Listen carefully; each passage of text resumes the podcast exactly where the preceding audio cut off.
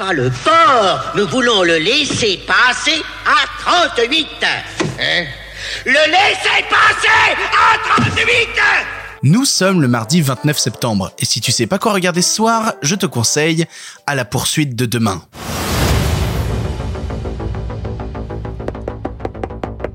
Qu'est-ce que tu veux? Je veux que vous m'emmeniez là-bas, à l'endroit que j'ai vu quand j'ai touché ça.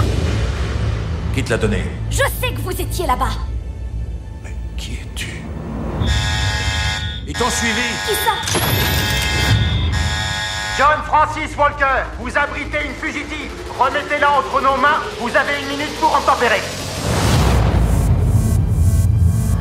C'est mardi, mardi c'est le jour où je te conseille des films pour toute la famille et j'avais envie de revenir sur cette période bénie du début des années 2010 où Disney a laissé quelques auteurs faire des choses un peu fucked up en termes de long métrage live, notamment avec le long métrage de Brad Bird intitulé en anglais Tomorrowland ou en français À la poursuite de demain. Je t'en avais parlé dans un autre épisode, je t'avais parlé du film Lone Ranger et Lone Ranger il est un peu issu de cette période là où il tentait des trucs un peu foufou et qui sont très souvent un peu plantés derrière. Et ben à la poursuite de demain ça s'inscrit dans ce process-là. Un budget de 190 millions de dollars qui au final donne au box-office 200 millions de dollars, euh, c'est pas assez. C'est pas assez pour être rentable avec tous les budgets marketing autour. Et c'est dommage parce que je trouve vraiment que À la poursuite de demain est un très bon film. Brad Bird, c'est le réalisateur avant des deux films Indestructibles et notamment aussi de Mission Impossible 4 ou du Géant de Fer dont on a déjà parlé ici. Et qui plus est, il est aidé au scénario par Damon Lindelof, Damon Lindelof qui a récemment fait la série Watchmen, mais qui avant avait fait notamment la série The Leftovers. Des gens très très cool pour un film très très cool au pitch très très cool. C'est l'histoire d'une jeune adolescente qui s'appelle Casey Newton et qui a une grande grande grande curiosité euh, scientifique et qui un jour alors qu'elle tombe sur un pins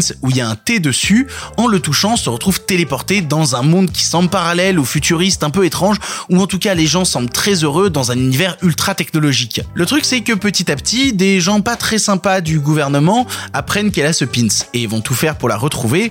Sa seule solution c'est de partir rejoindre un type qui s'appelle Frank Walker, interprété par George Clooney, un gamin qui connaît très très bien le monde de Tomorrowland, puisque la première fois qu'il l'a visité, c'était en traversant l'attraction Small World à Disneyland, et sous l'attraction Small World, il a trouvé un passage qui lui permettait de partir vers le monde magique de Tomorrowland. Ce que j'aime beaucoup en fait moi avec Tomorrowland, c'est que c'est un film qui est fait par Disney et qui prend d'ailleurs pas mal de choses issues de l'imagerie Disney, donc je te parlais de Disneyland avec notamment euh, l'attraction Small World ou même Epcot et même ce genre de choses là qu'on retrouve aux États-Unis. Et en même temps, c'est pas un film qui est pro-Disney et pro-système que prône Disney. C'est un film qui est fasciné par euh, l'évolution de la technologie et de ses possibilités, mais qui montre bien qu'à partir du moment où tu files toutes ces évolutions technologiques à des gens mal intentionnés, ça fait vraiment de la merde. Et là où, en comparaison, dans toutes les marveleries qu'ont pu sortir Disney, on est dans un esprit très américain, très capitaliste et très, euh, bah, America saves everything, et ben là, quand tu regardes à la poursuite de demain, c'est pas trop trop le délire. On est plutôt dans une dystopie, on touche plutôt à des choses comme Metropolis. C'est un film qui crie son amour au voyage. C'est un film qui crie son amour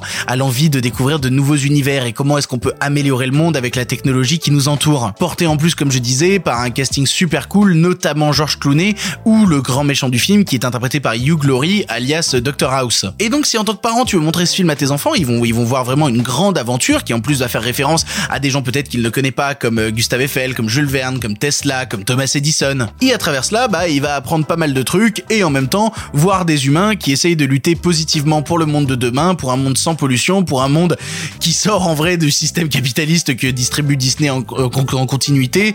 Parce que euh, si jamais on fait n'importe quoi avec la technologie, on peut aussi créer euh, des méchants robots qui veulent tuer les humains. C'est un vrai film d'aventure, un vrai film d'aventure produit par Disney qui en même temps se permet d'écharper un peu Disney tout en utilisant son esthétique.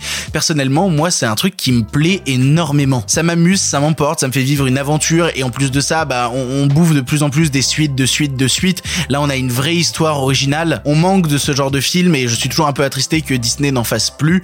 J'aimerais qu'il se relance un petit peu dans cette vibe-là. À la poursuite de demain, ça a déjà 5 ans et, c'est bien dommage parce qu'on en aimerait plus encore aujourd'hui. Pour ton information, le film est disponible évidemment en streaming chez Disney+, ou à la location en VOD chez Orange VOD, Canal VOD ou Rakuten TV. Voilà, tu n'as maintenant plus d'excuses, tu sais quoi voir ou revoir ce soir et si cela ne te suffit pas, rendez-vous demain pour un nouveau film. Attends la suite.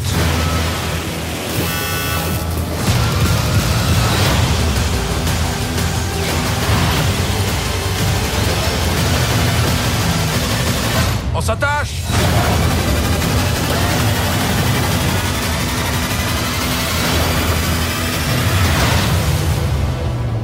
Tu voulais voir un monde idéal? Tu vas pas être déçu.